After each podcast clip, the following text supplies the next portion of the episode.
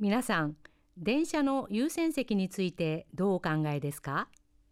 私の国には優先席というものはありません。だからといって若者や元気な人がお年寄りや妊婦に、妊婦というのはお腹に赤ちゃんのいる女性ですが、席を譲らないというわけではないのです。一体これはどうしてだと思いますか？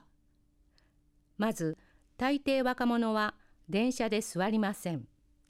特に決められているわけではありませんが、電車では席が必要な人だけが座るものと考えられているのです。先日、友人と横浜の市営地下鉄に乗ったら、全席優先席になっていました。